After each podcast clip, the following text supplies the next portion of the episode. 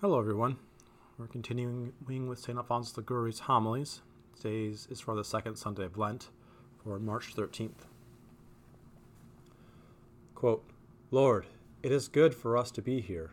End quote. Matthew chapter 17, verse 4. In this day's gospel, we read that wishing to give his disciples a glimpse of the glory of paradise, in order to animate them to labor for the divine honor, the Redeemer was transfigured and allowed them to behold the splendor of his countenance. Ravished with joy and delight, St. Peter exclaimed, quote, Lord, it is good for us to be here. Lord, let us remain here. Let us never more depart from this place. For the sight of thy beauty consoles us more than all the delights of the earth. Brethren, let us labor during the remainder of our lives to gain heaven. Heaven is so great a good that, to purchase it for us, Jesus Christ has sacrificed his life on the cross.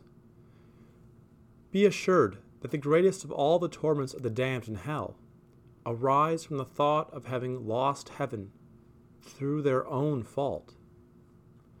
The blessings, the delights, the joys, the sweetness of paradise may be acquired but they can be described and understood only by those blessed souls that enjoy them.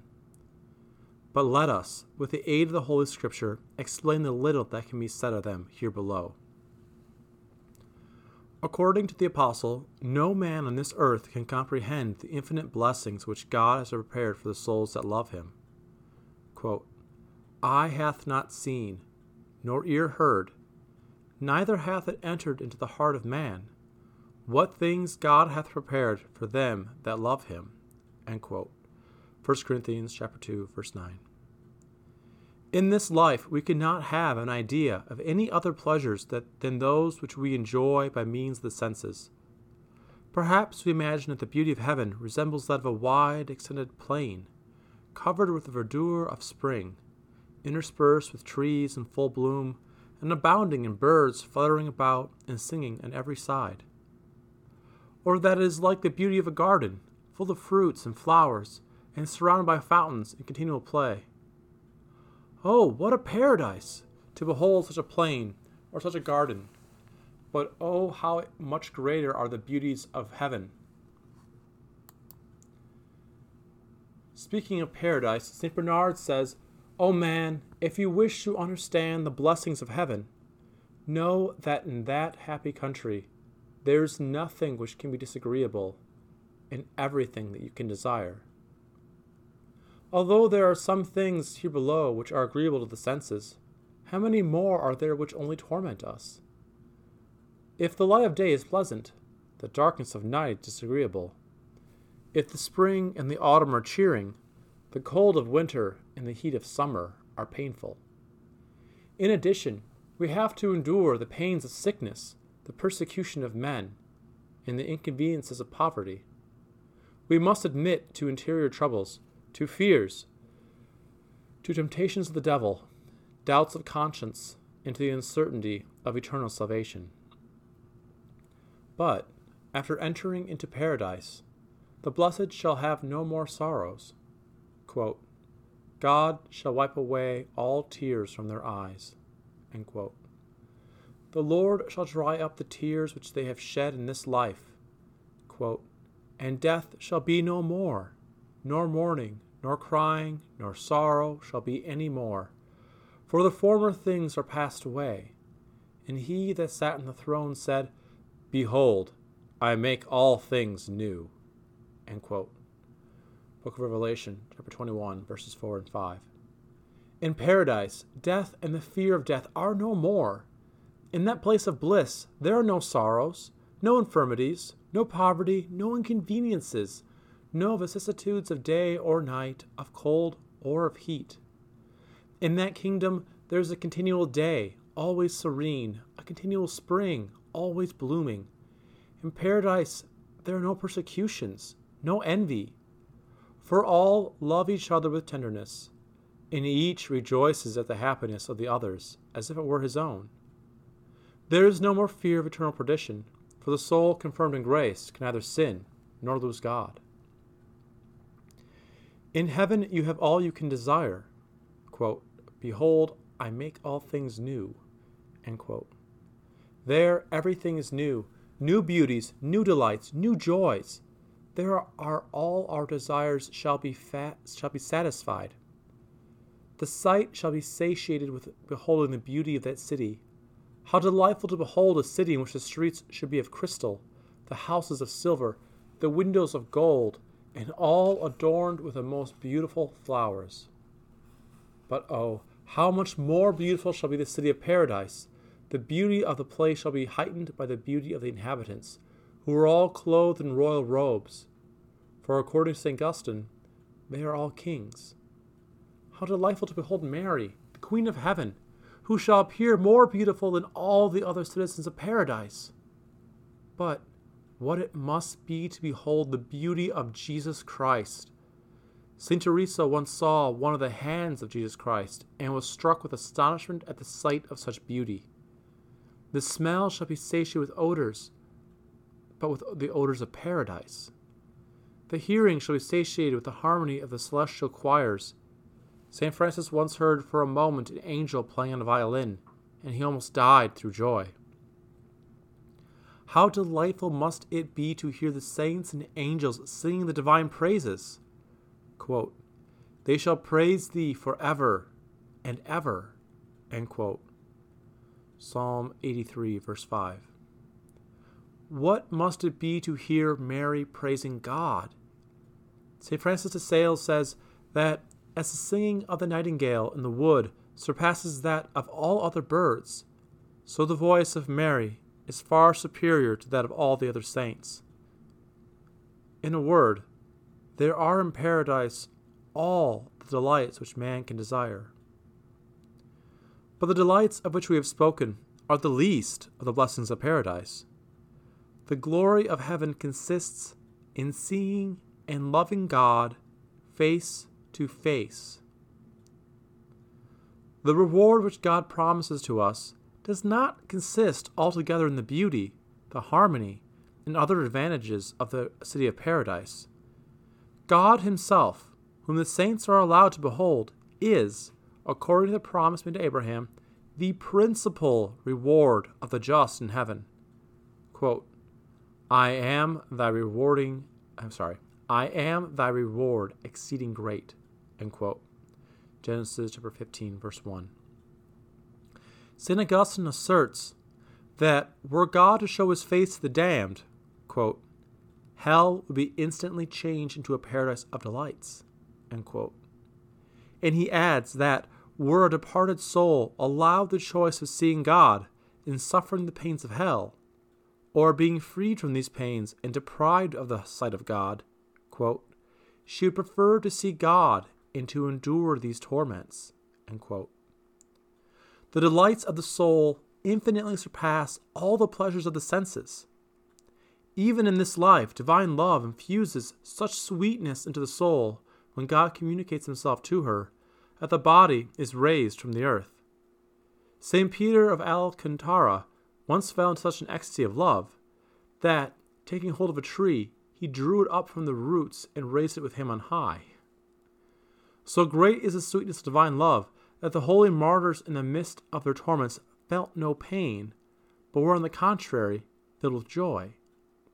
Hence, St. Augustine says that when St. Lawrence was laid on a red hot gridiron, the fervor of divine love made him insensible to the burning heat of the fire.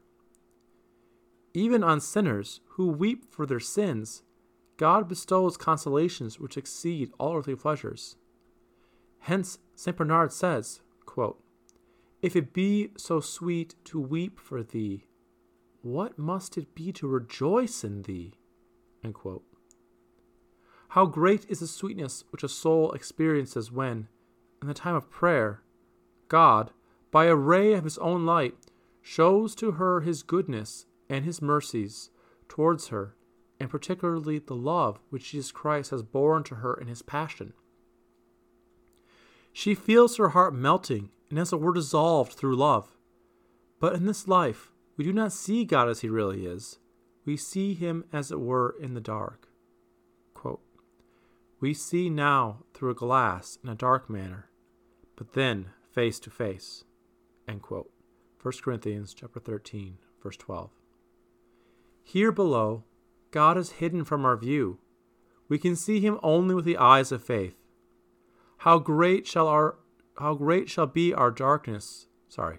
How great shall be our happiness when the veil shall be raised and we shall be permitted to behold God face to face. We shall then see his beauty, his greatness, his perfection, his amiableness, and his immense love for our souls. Quote, Man knoweth not whether he be worthy of love or hatred. Ecclesiasticus chapter 9, verse 1. The fear of not loving God and of not being loved by him is the greatest affliction which souls that love God endure on this earth. But in heaven, the soul is certain that she loves God and that he loves her. She sees that the Lord embraces her with infinite love, and that this love shall not be dissolved for all eternity. The knowledge of the love which Jesus Christ has shown her in offering himself and sacrifice for her on the cross, and in making himself her food in the sacrament of the altar, shall increase the ardor of her love. She shall also see clearly all the graces which God has bestowed upon her, all the helps which He has given her, to preserve her from falling to sin, and to draw her to His love. She shall see that all the tribulations, the poverty, infirmities, and persecutions, persecutions which she regards as misfortunes, have all proceeded from love, and have been the means employed by divine providence to bring her to glory. She shall see all the delights loving calls, and mercies which God had granted to her before she had insulted him by her sins. From the blessed mountain of paradise she shall see so many souls damned for fewer sins than she had committed, and shall see that she herself is saved and secured against the possibility of ever losing God. The goods of this earth do not satisfy our desires. At first they gratify the senses, but when we become accustomed to them, they cease to delight. But the joys of paradise constantly satiate and content the heart. Quote, I shall be satisfied when, the, when thy glory shall appear.